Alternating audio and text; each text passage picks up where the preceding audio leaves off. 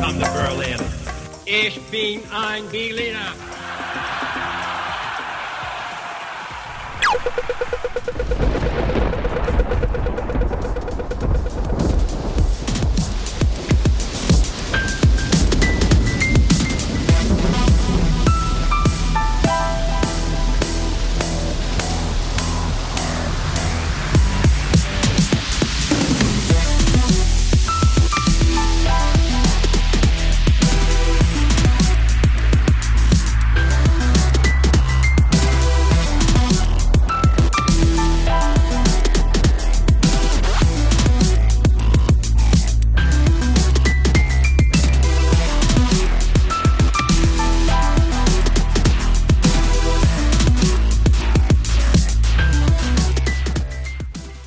G'day everyone, welcome back to Your Story. I'm your host Ian Kath. This is episode 70.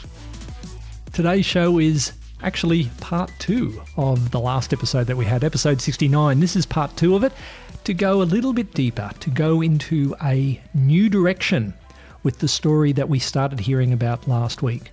Just to fill you in on how this particular episode all came about, I went on a walking tour when I was in Berlin with a young student from Boston in the US, Ahsoka, her name is, and she took us all around the streets of Berlin as you do when you're visiting that amazing city and showed us some of the sights.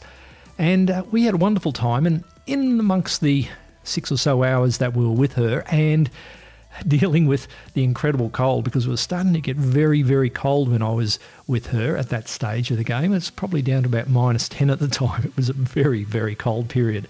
The coldest I'd ever been in my life up to that moment. It got a little bit colder shortly afterwards.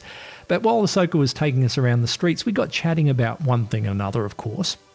And eventually she got around to asking me what I do. And I mentioned that I like meeting people who I find interesting and record their stories and then put them out as a podcast episode. And she turned around to me immediately and said, You need to talk to Sophie. And I went, Who's Sophie? So she told me all about the bookstore that you heard about on last week's episode. And she said they do a dinner there on the Friday night. You ought to get yourself along to it. I didn't really understand that until Sophie explained more about it to me, and you heard all about that on the last episode. But if you've listened to the last episode, you also heard a lot about the background story, not only of herself, but the changes that have happened to Berlin, particularly since the wall came down. Now, if you haven't heard the last episode and you're about to listen to this episode, I'd suggest you go back and listen to part one because it helps to flush out the story before we get into what we're going to talk about today. But first, I'd just like to remind you that I have another podcast over at createyourlifestory.com. Go and have a listen to that. You might find it interesting, at least check it out, and see if maybe you might be interested in recording some life stories in your own life, maybe your own story or somebody else. That's over at createyourlifestory.com, my other podcast. This podcast, of course, oh, along with Create Your Life Story, are both available on iTunes. If you haven't subscribed, if you're listening directly off the site, why don't you go to iTunes? The links are all on the homepage at yourstorypodcast.com and get the episodes automatically downloaded to your iTunes account. Just makes life so much easier. The site, of course, is yourstorypodcast.com. I love hearing from you, so if you've got any comments, please leave a comment after this post over at the site. This is episode 70.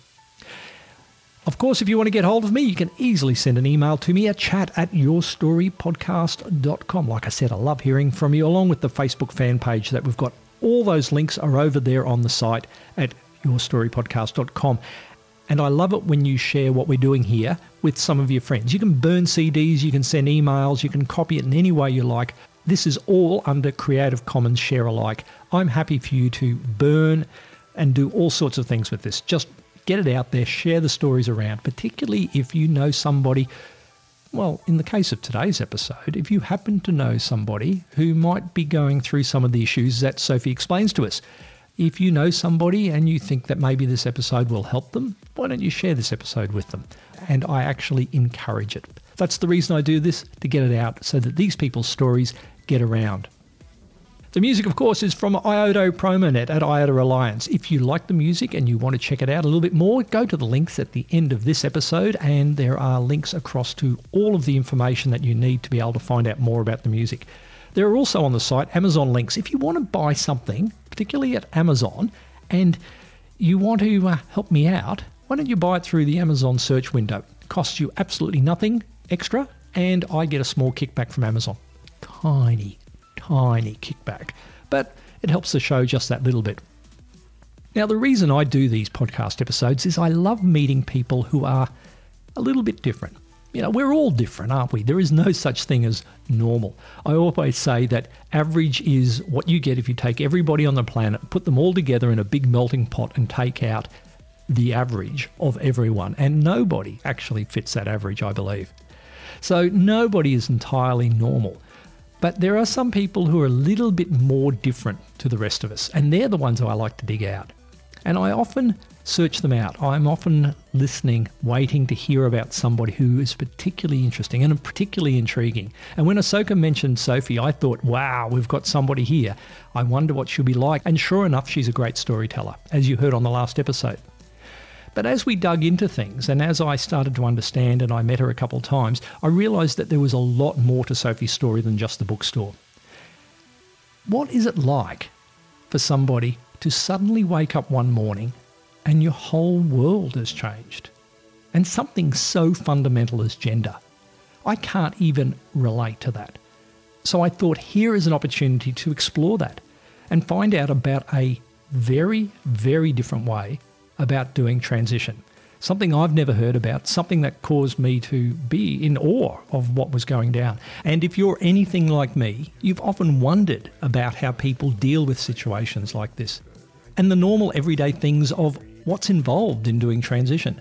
I don't know much about it, but fortunately, we had somebody who was prepared to sit down and talk to me and tell us all about it. So let's get into part two of Sophie's story quite a few changes in the way the shop's been, but also in you. Uh, to a certain extent, yeah. So let's let's go with that segue and let's talk about the change, the transition. Ooh. Maybe it's mm. maybe it's best to take us back to how things were once. How things were once. Um, hmm. I suppose up until um, three and a half, four years ago, something like that. It, it was all pretty much the same. Uh, you came in, you'd, you'd recognize me at any point in time then. Then, I think what the date was, it was May 2008. And I woke up one morning and everything was very different. And that meant that about six months later, I started to change externally as well as internally. From a man to a woman. To a woman. What do you mean by you woke up and it was all different? Okay, that's. Um, what do I mean? I meant that I'd reached a kind of tipping point. I think to understand it, you need to understand a little bit about how transsexuals are. I mean, in terms of male to female transsexuals, there's two major narratives. There's the one of the person who's known since the age of three that they were the classic uh, woman in a man's body.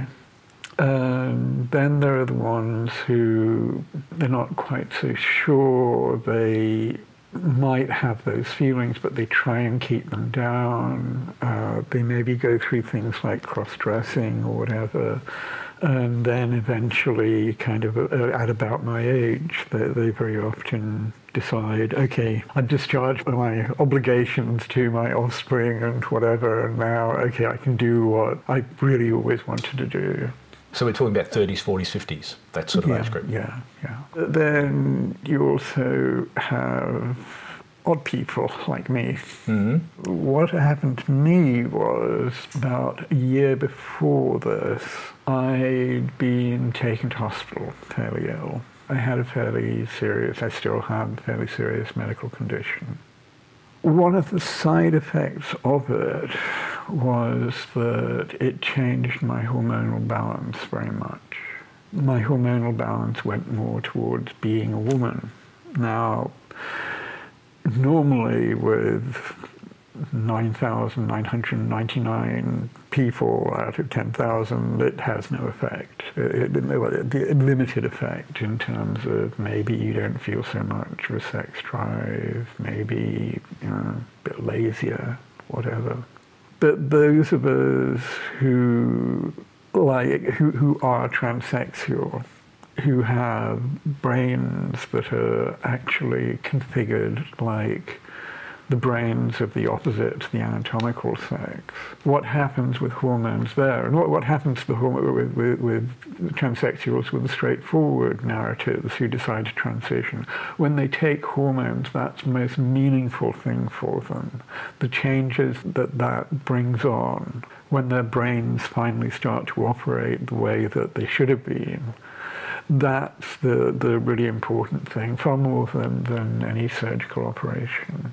Really? Okay, oh, that's that's yeah. fascinating to hear. And with me, it kind of it, it, it was happening it, to you naturally. It, happened to me naturally. Yeah. Yes. Um, there so, are some known cases.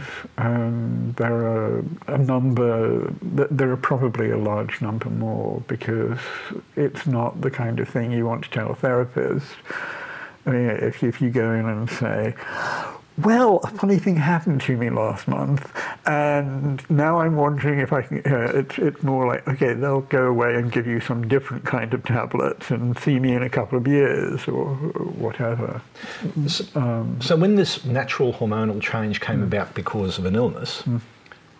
why weren't you inclined to say maybe up the ante on testosterone? To push down the. You know, okay. Um, are we talking about a decrease in testosterone or an increase in estrogen? We're talking about both. Okay. Um, so why not just increase your testosterone and hold away, hold down this effect? Okay, there, there were two things. First of all, I didn't react to it. I didn't see it as that initially. Like for the first couple of weeks, certainly. And after that, it was a concern. It was the notion that, well, maybe I've had a stroke or had some kind, something like that. Mm. But there really wasn't any sign of that. Everything, the, every way I could, I mean, I, I, I am a qualified psychologist. So I could have a quick test routine for myself and just going through things and talking to people and no, there's nothing deeply cognitively wrong, just a change. So, when you had this um, medical hmm. condition, when did the actual transition, that morning that you woke up, when did that happen re- relevant to this medical condition that started changing? It happened about it happened about a year later. Okay, so you had a year of these hormones doing some weird things to your body. Yeah, um, yeah, I mean, uh, yes, I mean that was just sort of slightly comic, you know, having slightly enlarged breasts. Oh, really? yes. And did you have unusual thoughts? Did you notice your thinking no, changing at all? No, no, no, no. Oh, it was... Sudden desire to eat chocolate. No, no, that came later. Definitely started, part started of crying now. during chick flicks. Mind you, I do that from time to time anyway. So here you are, you're in this medical sort of quandary. This thing is changing in you, and then all of a sudden you wake up. So take me back to that morning that you woke up and it's all different. It almost sounds like an epiphany, a, a one of those very special moments that people have in their life where the world goes off axis. I think the way the the way it seemed was like like an optical illusion. Uh, something like the classic um, faces or wine glass thing. I suddenly went from one to the other. And wait a minute, the world is a mildly different place there were changes that I kind of ignored on that day because I thought, oh, I've gone through some this, this some strange thing. I'm seeing things slightly differently. Was was one of the things. Mainly, it was a whole set of strange internal uh, sense that everything things internal had changed. But there were external ones as well, which I sort of wrote off at the time as being, oh, that's some kind of side effect thing. But actually, no, those were changes a simple example and one that was very obvious immediately. I sit at my desk, I look round at bookshelves, when I or when anyone looks at some bookshelves or at, at most things around, you have, you have the two criteria. You have colour and you have shape. There's a natural balance between those two. And however you are, you don't ever get a perspective on that. You don't think, oh, I've got X percent of my perception is shape, X percent is colour. It's all just, oh, well, that's really normal.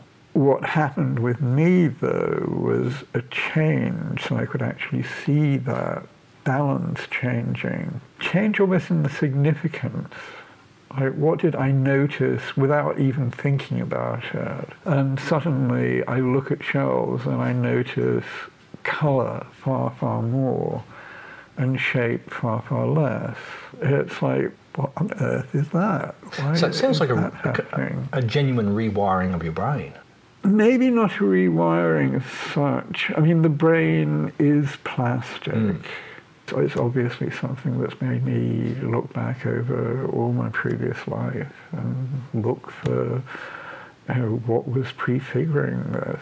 Because, you know, I, I'd never had any intimation. I'd never had any sort of desire to cross-dress at all. There was never, I mean, Oh, to be an eccentric a bit sexually, but nothing particularly odd. I was just a straight male. Yeah. Yeah. Uh, so you were just as surprised as probably all of your friends oh, were. Yeah, yeah. Is it possible that during the six or 12 months of the hormones being different, that there was this subtle change happening and it all flipped that one Yeah, night? I, I, I think so. I mean, I don't, I don't think it was some thing of something being. In, yeah, It need to uh, it reach the a tipping- threshold. It was a tipping Yeah, point. yeah, and that was that morning. Yeah. Yeah.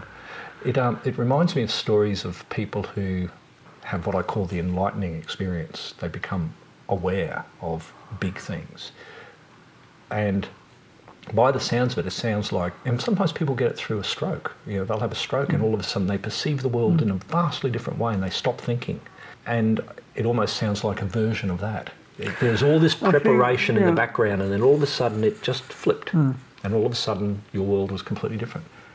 I think going back to the question you asked before about why didn't I go on to testosterone or why didn't I? I think if you, if you were to look at it, the okay, the way that you'd looked at the world all the time would be like looking at a wine glass and suddenly you see two faces.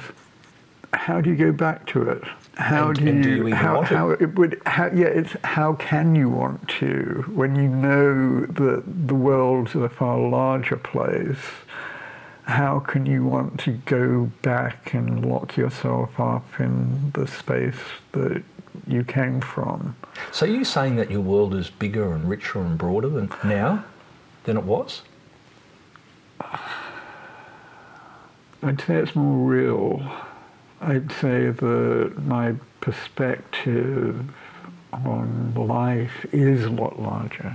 If it was a, a question of if I'd have spent my life in this state, would that have been a preferable thing?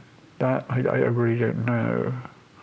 Is this state that I'm in as an of itself something that's far wider and greater. I, I'm not sure.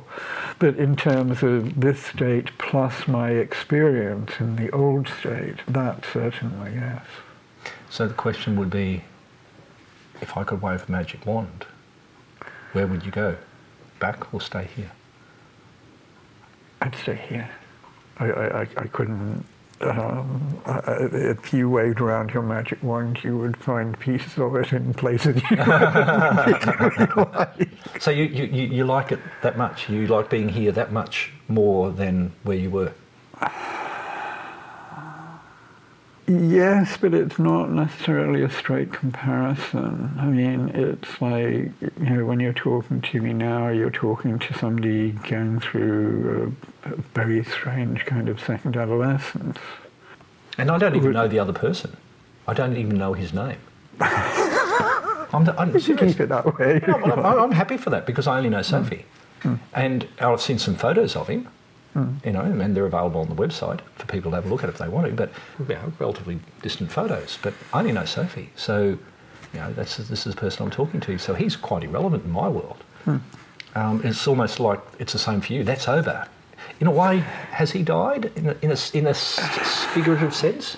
In a figurative sense, yes, but uh, on the other hand, I still, because of the, because of my place, I mean, I'm always getting people. I mean, the last one was last week. I guess so far it's March now, and I must have had five people already this year, three years on. People who knew the my past incarnation coming in and oh um, yeah there, there, there used to be an English guy here um, is, he, is he still about at all and that gets into um, yes occasionally fraught meetings Yeah, yeah. Well, yeah, and I'm sure you've got people from your past too. oh yeah yeah You mentioned briefly about children. Do you have children?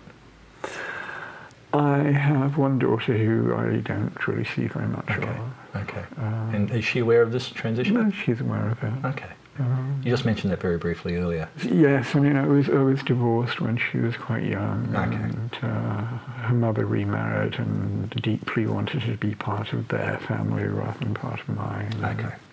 I've got a, um, a friend who I haven't seen in many years who also in his early 40s has done a similar transition. But a different story to yours, more the classic story. Yeah, I mean, I think anyone who sees a picture of me will realise the extreme difficulty of me ever cross-dressing.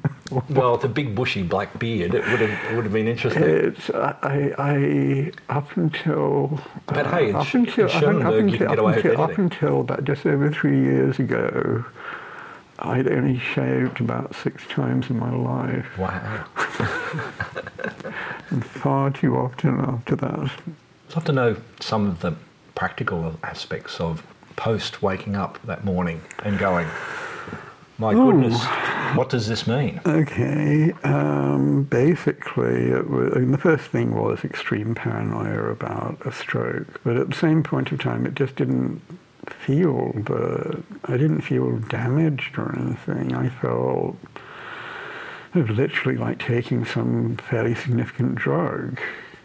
Um, That was the feeling that you had. Yeah. Yeah, yeah. Yeah, that- like an acid trip or something. Yeah, something no, maybe not quite as bright and loud, but quite uh, quite strong internally. Yeah. Do you still have that feeling? Because I often wonder if people live permanently in some of those states, but because they've lived that way their entire life, they don't realise there are alternative ways to live. And you had a previous alternative, so mm-hmm. therefore you can see the difference in thinking. You know, this this current you has a different set of hormones to the previous you, so you can actually appreciate the difference. Whereas for me, that has only been say childhood to mm-hmm. manhood, very very different sort of situation. And I was just wondering, does that state of thinking, consciousness, that you were so incredibly aware of that morning, is that still there with you now? It's there to an extent. I mean, yes, you do get used to it. The thing is that having that sharper break means that I can always look back. There's all that contrast that happened then, that's always with me. It's almost I can sort of sit and be thinking, gosh, yes, everything, I'm really very normal life now. And then I think back to that time and I, no, this isn't. I mean, it's things like uh, the sheer strength of emotions now is so much greater. And I could never have imagined myself talking about having periods. I mean, things like that are, are not um, the normal male perspective. Hmm. So have you found that there is an emotional roller coaster that you've had to ride? I'd say yes, but it's not simply, oh, I'm like a, a man with a man's emotions, and except those man's emotions are bigger. It's the, the way the emotions are tied in with the way that I look out on the world is also very different. And do you think that's a female way of looking at the world? I Sophie's way of oh, looking at No, I think it's very much of a female way. I mean, I, I, I spend lots of time trying to work out, okay, how have I changed? And in some ways, it's actually it's not so much a voyage of self-exploration. It's actually been quite a you know, just going out and talking to people, and um, you know, I'm sort of feeling really like this or something, or seeing things this way, or, whatever. And when you keep doing that, and when the guys you talk to go, that's really weird. I don't, what, what do you mean? What do you mean by that? And when all the women go, yeah, normal kind of thing. You, See, you've got an advantage over the rest of us because we take a lot of stuff for granted. You know, as a man, I take things for granted. You know, in this case, emotions you're talking about, and so do women.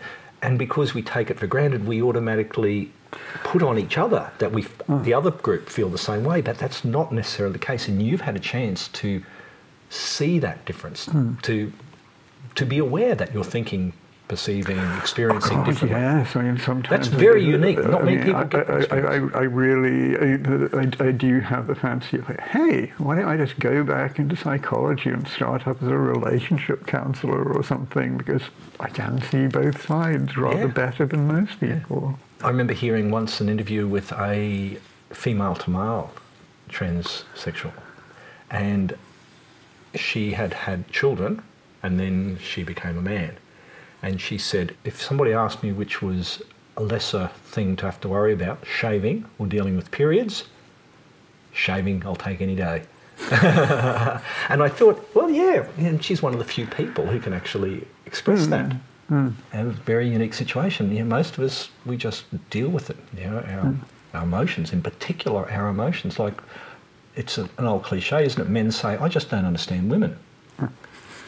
I think maybe you do now. I, uh, I, uh, better. Uh, I don't know whether women understand women. I don't know men understand of men. course, really, of course, but uh, you've got more of an insight than I have.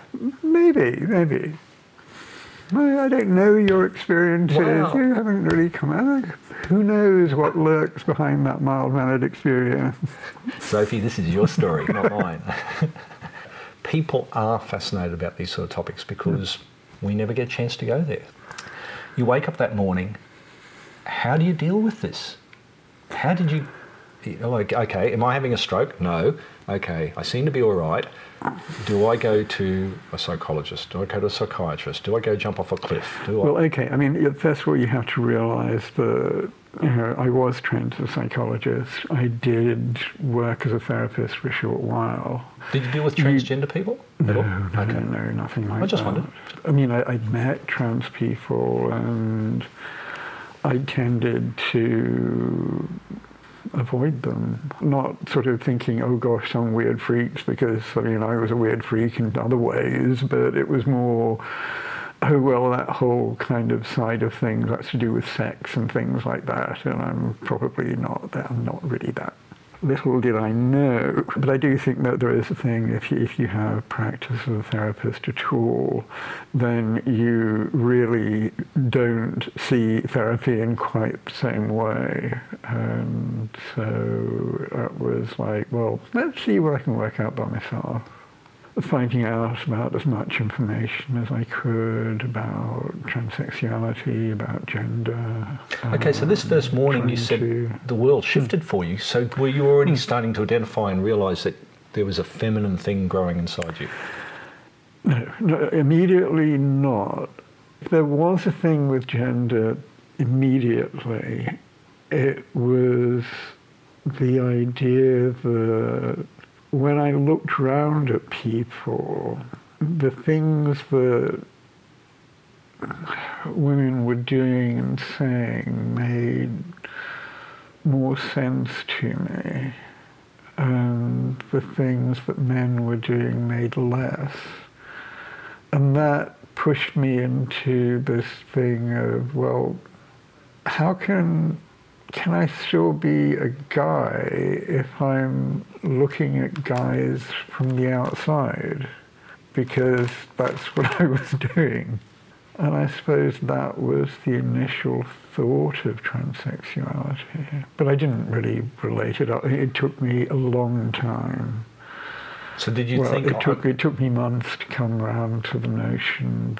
I thought for ages, well, okay, something is happening with gender and the way that I identify, I suppose, um, or the way that I seem to be is, is really more the then I mean it's ridiculous. I mean I'm this old. How can I possibly have gone through life as a guy? Um, suddenly change when you can't do that. I mean, maybe I've got some sort of feminine gender that grafts onto that or, or whatever. No, I mean, what I went through was the same period that quite, actually quite a few transsexuals go through when they first go on hormones. It's like a, a feeling of, oh, well, we're a bit of both, and oh, we can switch from one to the other. Uh, so this is still uh, the natural hormones that are flowing through your body. This, No. no, no, no, No. th- This period you're talking about. No, this is this is this is uh, after this is after the difference, after Yes. seeing the. Um, Yes, I, but, but we're not talking about additional hormones here, are we? Medical oh no, no, hormones. no, no! I, don't- I don't. I don't. Well, uh, um, yes and no. Uh, No, back, back, back then it was The- purely natural stuff that was going on in your body. It's it's it's not purely natural, but it, it's not stuff I was taking for Yes. that purpose. Um, it, essentially there's there's the, the two things that the two major things that you're given if you're a transsexual. You're given something to suppress testosterone, and you're given estrogen. Now, with me, I was manufacturing my own estrogen through my pituitary gland, which seems to be very adept at doing that. Mm. Um, and in terms of stopping testosterone, that's something that I took. Basically, it's a side effect of something that I was taking for, was prescribed for other medical reasons. Yep, It yep. wasn't. Uh, Yeah. So, so you had the side effect for the testosterone and the pituitary gland doing the estrogen. Yep. Here we go. Okay, so you've you've been mulling over over the few months, and you notice that there's this gender thing happening, and you're starting to hmm. relate more and more to women. Was there a tipping point where you sort of went, "I have to go there"? Because you mentioned about, can I live in both camps? It was thinking, well, is this really what's happening? I think what it really was was that I had actually changed in that instant, whenever that instant exactly was, when I when I woke up or in my sleep or whatever. I had the remnants of the old habits and that whole, uh, that that was still there enough for me to say, oh, well, I hadn't really left it. There's still that going on. And gradually it just became clear, no, it's all just disappearing. It wasn't so much a decision to transition. It really, I just can't possibly do anything else. So It's did you just, one day take your beard off, just not go and get your hair cut? The timing was May, then June, July, August, trying to sort out exactly what. Then it was sort of thinking, okay, I transition in the new year, unless something strange, and unless I have another tipping point moment or something like that, just maybe go to a couple of months just in case. Generally. Okay, so in the January, that's when you actually started going on to hormones, and oh, you actually took the beard off. Yeah. and- right. No, I mean, I'm not on hormones. Oh, I mean, I'm, I'm still So, on y- the... oh, okay. So you've never gone on to any additional hormones to help you? No. Wow. Okay. Okay. Okay. What about the physical remnants of you and the physical transition and stuff like that? Surgery is really difficult. Um, I mean, I basically, when I talked about it, I was told, look, just go away, don't even think about it. I've done a lot of research since. There might be a chance. It depends because of my medical issues. It, Sure. It's just difficult. Breast augmentation? You go down that path, or Not really. I mean, I'm, you know, I take a C cup. I'm not. oh, so that's and that's happened naturally, has Oh, it? yeah. Oh, yeah, really? yeah. Oh, okay. Yeah. Okay. Wow. Wow. So your own pituitary gland has given you C cup. Oh, yeah, yeah, yeah, yeah. Wow. Yes, yeah. Wow. Okay, I'm, I'm, imp- I'm impressed. yeah, I've never heard about anybody doing their own gender tran- transition. Oh, you know, it, it, on their own. It, it does happen. Yeah, It does yeah. happen. Okay, but as far as the whole genital reassignment, that is something that you're still It's may, something may not. that it's something that I hope for, but it, it's something. Uh, you know, I don't know whether a surgeon would operate because the dangers are significant. because of these other issues. Yeah. Yeah. Okay. Fair enough. Is that important for you? You said that's something you'd like to do, but is it important or is it just? I honestly, I honestly don't know because I try and keep it.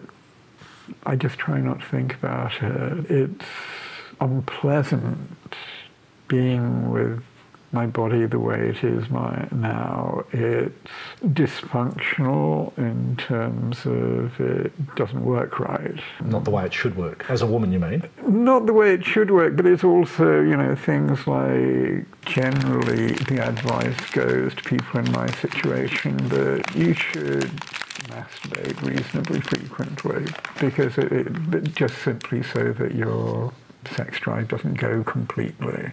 I mean, it's actually quite hard to raise much enthusiasm, but hmm. it's, all sorts of things change over a period with the hormonal balance that I have, like body hair. Some parts of my body hair have just changed enormously in the last year. Last six months, I'm actually going through this whole change in orgasms. There's the difference between full body orgasms and male orgasms. Oh, I see you moving into uh, female oh, orgasms. Oh, yes. Yeah. Lucky you. Well, yes, except that I'm not anatomically equipped to get the most out of that. It's like kind of yes. I mean, I'm moving in that direction, but I can't really. It's uh, it, it, it's all wrong. It, it is Yeah. very unpleasant. Right. And there's the whole. There's a whole bundle of reasons. There's the whole thing of it would be nice to go places like it'd be nice to go swimming in summer. It'd be nice to go to saunas. Those things. Who knows what kind of relationship? Going into a relationship the way my body shape is now is difficult. I I was going to ask about relationships. Have um, do you date? Do you are you out there in the scene? Have you got a partner? I don't know.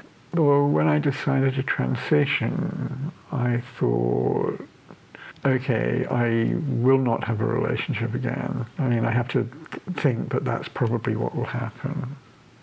Actually, no. I, I, I- went into one relationship. It ended very unhappily, but it, it was it was good in terms of hey, wait, no, don't give up on that side. Oh, okay. Um, There's somebody I'm hanging out with a bit at the moment Okay. um, that might lead somewhere. okay. Okay. And I, I'm, I'm actually putting a lot more effort into having my private life and having people who find they're not the people who know me in the shop and who come along and hey, there's the shop and hey, there's Sophie as well and it's, they're just hey, that's Sophie. Yeah, So, yeah. It's just it's just you. yeah. It's been relatively fast, hasn't it, Sophie?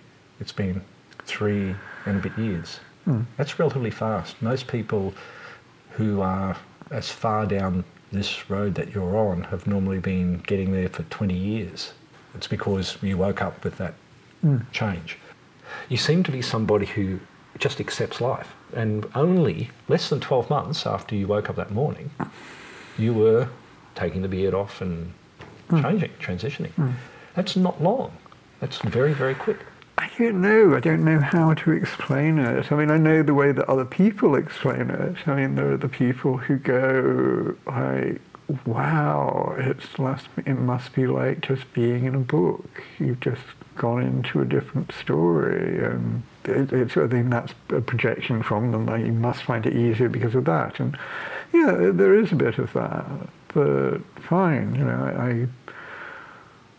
A huge amount. I go off into that kind of exploration an awful lot. So fine, when something, some huge possible exploration comes up, and I mean not simply exploration, but and there is that. It's like ooh.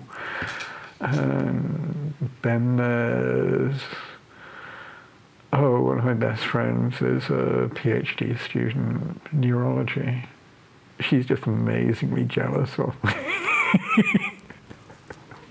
because she'd like to be able to study her own brain well, if she was because, because this. for her it's like kind of wow, that's the sort that's an adventure through th- this whole linkage of cognition and neurology and how hormones affect in that way. If you wanted to, you could have started a PhD. A couple of old friends go more along the lines of say it's like an acid trip all the time. Like, well, no, not really, but uh, but in a way, some of the things were a bit. It's a mindset. It's like you know, back in the day when one used to do things like that, it was like okay, you know. You take something which is possibly going to lead to some major self-revelation that could be good, could be bad, whatever, hmm. then yeah, you accept it. You see, you go along with it for a while and you ride it out or however. And that's basically you've been doing, just writing it out day by day. You seem to be somebody who just accepts life. I suppose so. I I suppose don't, you know, so. like, like I'm even asking to reflect back on your old life when you first came Hmm. here, you know, the end of your marriage, things like that. Are you the sort of person who just accepts it? Well, well that's life. I'll move on. yeah, Okay. I suppose so. Okay. And one day you woke up and you wanted to be a woman and you accepted it. It wasn't really wanting to be. Well, I mean, it was were. waking up and being different, and it's sort of been sorting out what that is rather than wanting. I mean, the wanting to be. I mean, wanting to be a woman in the sense of well, I'm different now, and I simply don't fit as a man, and I do fit as a woman. It's not so much the wanting to socially transition because that's going to reflect my interior reality that's this sort of here is woman. It's more look just don't treat me like a guy. I will do anything to not have that. I mean it, it's Oh, one of the worst things was getting over that initial period when the guys around were kind of, I mean, they'd accept me in terms of, you know, that they'd be using the right pronouns and things, but I mean, it was ages before I could start electrolysis. And I mean, I really, I mean, I looked like a guy in a dress and a fairly comic figure on that level. Well, I was going to ask you, how have you dealt with the beard? Is it, you, you, you've had electrolysis over your whole face, have you? I've had partial electrolysis because there's a problem in having full. Uh, I've had full laser treatment, and uh, I've got. A, I shave every day. Still, there's still a little bit of fair hair because laser only does dark hair. So Right. it did all of that. And, and your hormones would be such that any beard that you now grow would be very fine, wouldn't it? yeah, and the same with body hair. Body hair. There's a lot of uh, a, a, a large loss. You were just talking about your friends, the people who knew you five years ago, and the transition. How how did they react to that? Did, did you just throw it on the table in front of them, or did you sneak up on it? Yeah, I think it was very unfortunate the way it happened. Um, okay, but there was the whole thing with medical issues, which when they first came up, I wanted to keep those just within a small group of people here. Um, yeah, because that was fairly traumatic. I mean, I was given three years to live at that point of time, and now it seems that I've got significantly better, but uh, at that point in time it was fairly dire. So when all this thing started to happen and I was worried about the stroke and things, those kind of half dozen people were the ones that I told.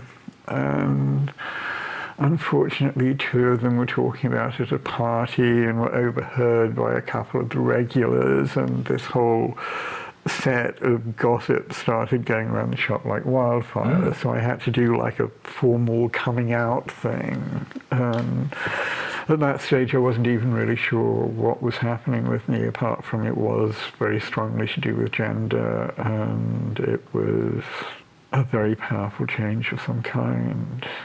So, really, just coming out. I, I, what, what I did was I picked kind of 20 of the the usual suspects and had them around and talked about it with them and said, look, just go off and gossip. I don't want to have to go through this conversation again and again.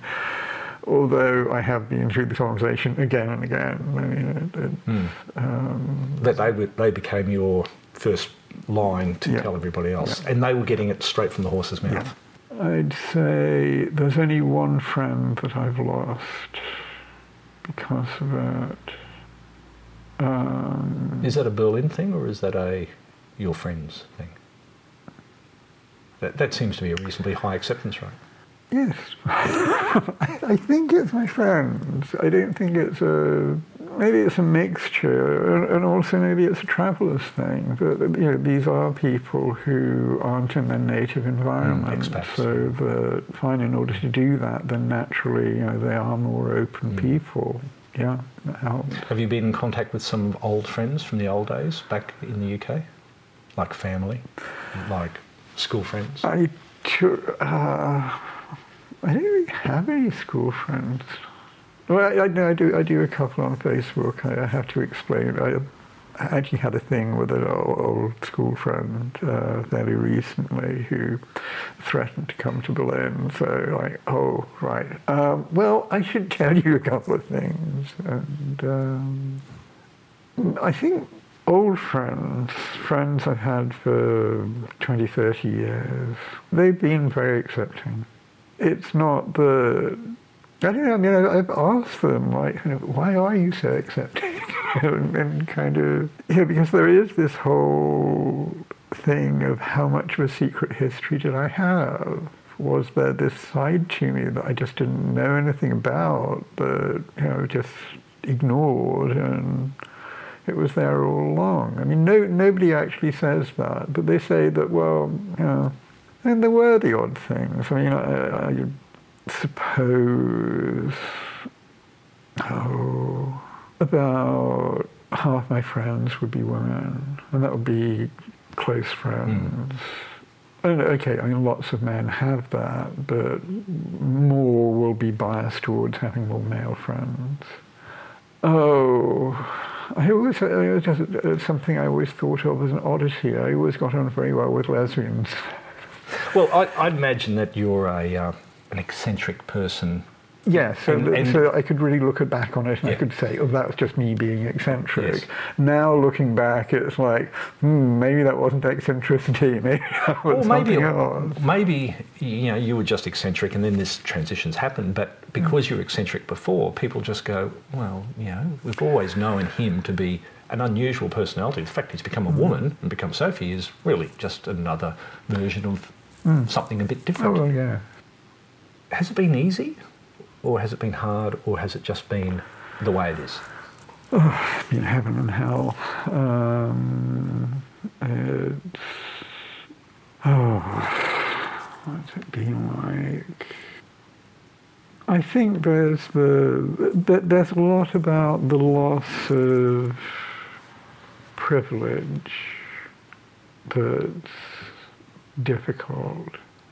Not simply the, the, the kind of male privilege thing. More the, the, the thing that, okay, you walk down the street and people will see you as an object. They're not going to see you as part of the human universe even. Because you're different, you look different. Oh, well, I mean, th th I mean, there was the whole thing, like, initially, I couldn't have electrolysis to start off with. It was a good decision in some ways, a bad decision in others. I thought, okay, I just go for the baptism of fire thing. I could go for like beard cover foundation and like a whole thing and like just like close shaves and just always wearing skirts and tops. That's the way I walked down Bergmannstrasse to the shops and back every day for six months. What was that first day like? I don't really remember the first day very much. The first six months are this kind of continual discovering how it's possible to narrow your focus so that you actually don't look at people's reactions around you. I guess I should explain Bergmannstrasse is full of outside cafes and things, and it, is running a major gauntlet going up and down there. And- And also Germans aren't that shy. So quite often I had the thing of some middle-aged German matron coming up, standing about a metre away and inspecting me. it's, difficult. that hasn't happened for a while. At the moment, I think walking down the street, being in U-Bahns, whatever, I mean, people I think just take me as sort of a fairly odd old woman, kind of middle-aged old woman. Was that like a true baptism of fire, walking down past the cafes, and that it it um, it taught you to be resilient? It steeled you. It tempered you in the fire of the furnace, so to speak. It did. The problem is that it, it actually made me think that the whole world would be a lot tougher than it actually is. The thing that really helped me was London. Okay, well, uh, only a couple of members of my family actually knew that I was transitioning. Partly because there was also the whole thing with the illness that I didn't want to tell my family that much about that. So I went after two years it was like, okay, I have to go back now. How do I approach that? I thought, well, okay, I'm going to be staying with people who don't know about the transition.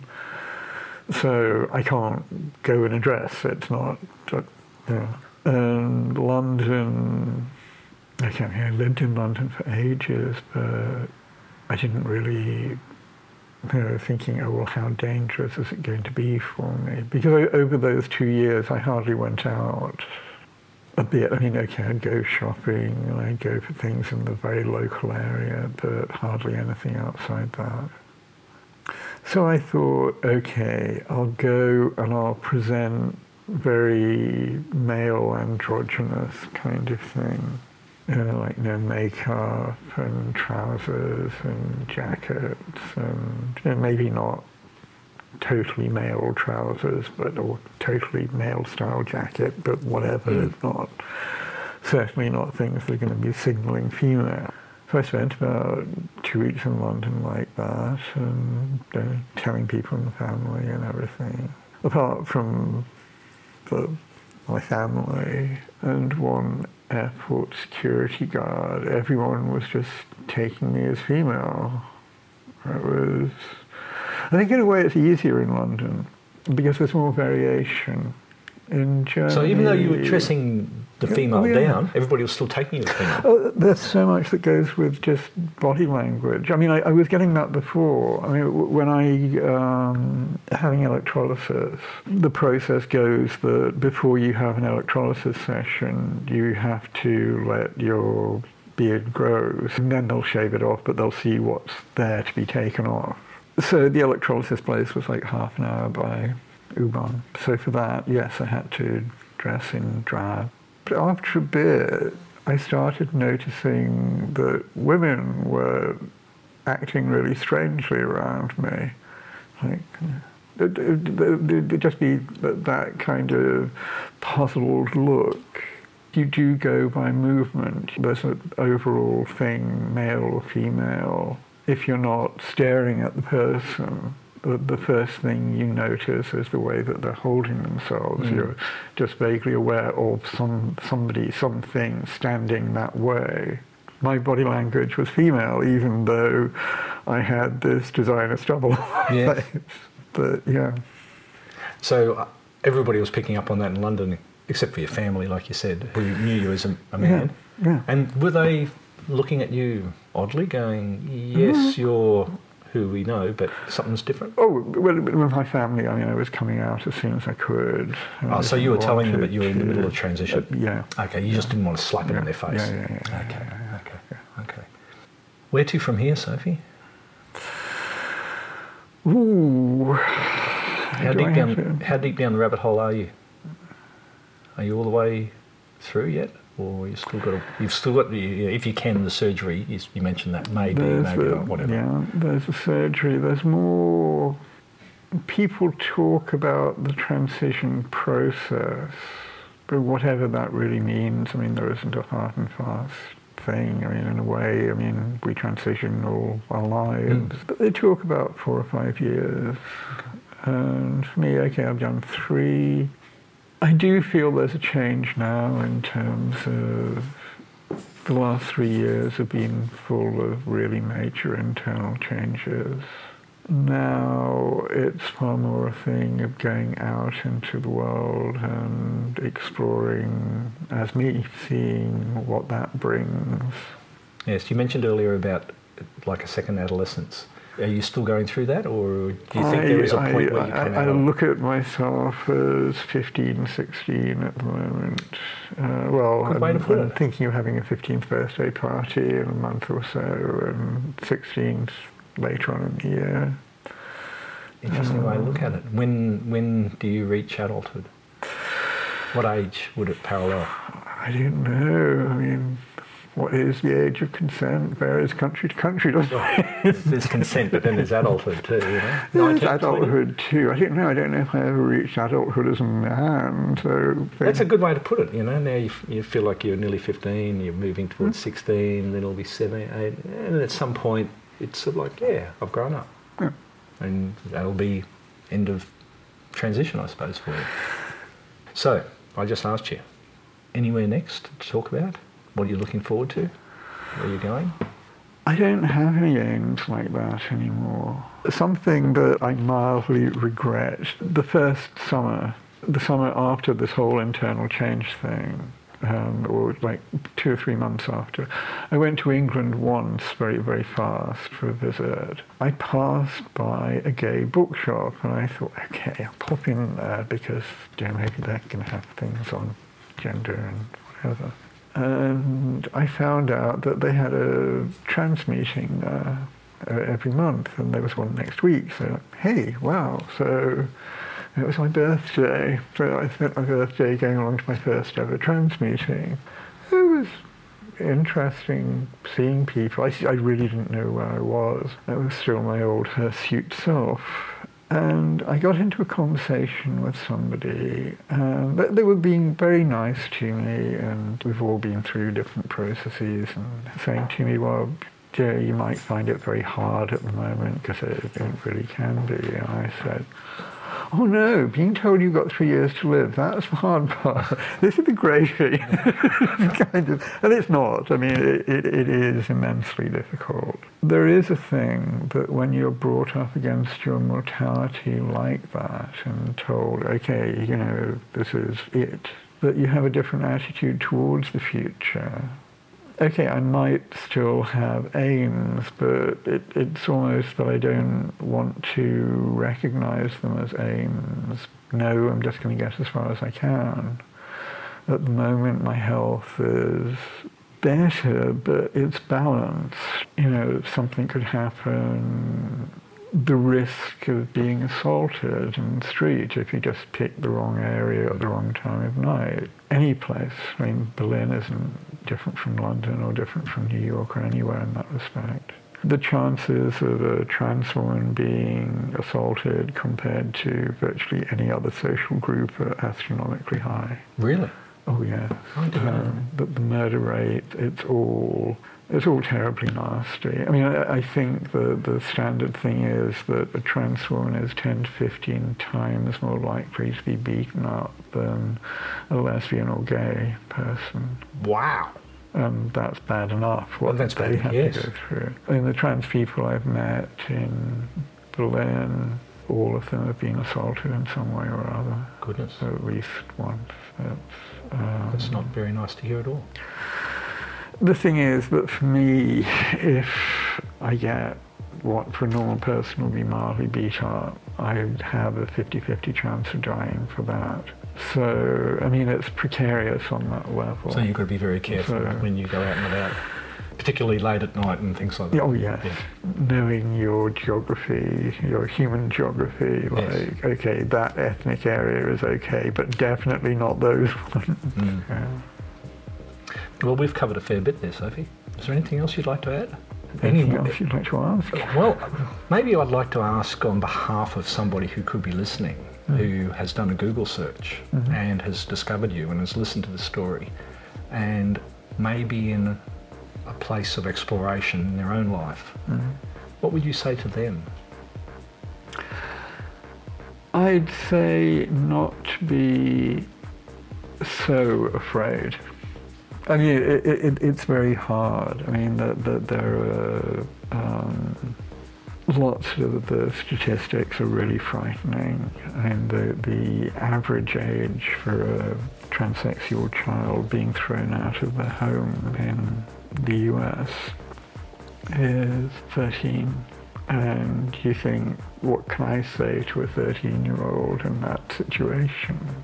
If I was to talk about somebody who had their own lives, they'd constructed their own lives, but they had serious gender issues, I would say don't be so afraid of transition. I mean, yes, it's got horrible parts to it, and yes, you lose people, and your whole balance goes in a very difficult way. But it's impossible to underestimate what it feels like being real. It's not that my life now is better because it's more emotional or it's worse because I'm less safe or whatever. I mean, I can look at all those and I can do the arithmetic and what does that add up to. But my life's more real now. That can't be measured. It's a wonderful way to wrap up this episode. Hmm. Thanks, Sophie. Thank you Thank very you. much. Thank you. And if anybody wants to come to another country bookstore, where do they find you? They find me in Riemannstrasse and Kreuzberg in Berlin. Come and check it out, people. You'll be amazed at what's in this little store. Thanks, Sophie. Thank you. Bye bye.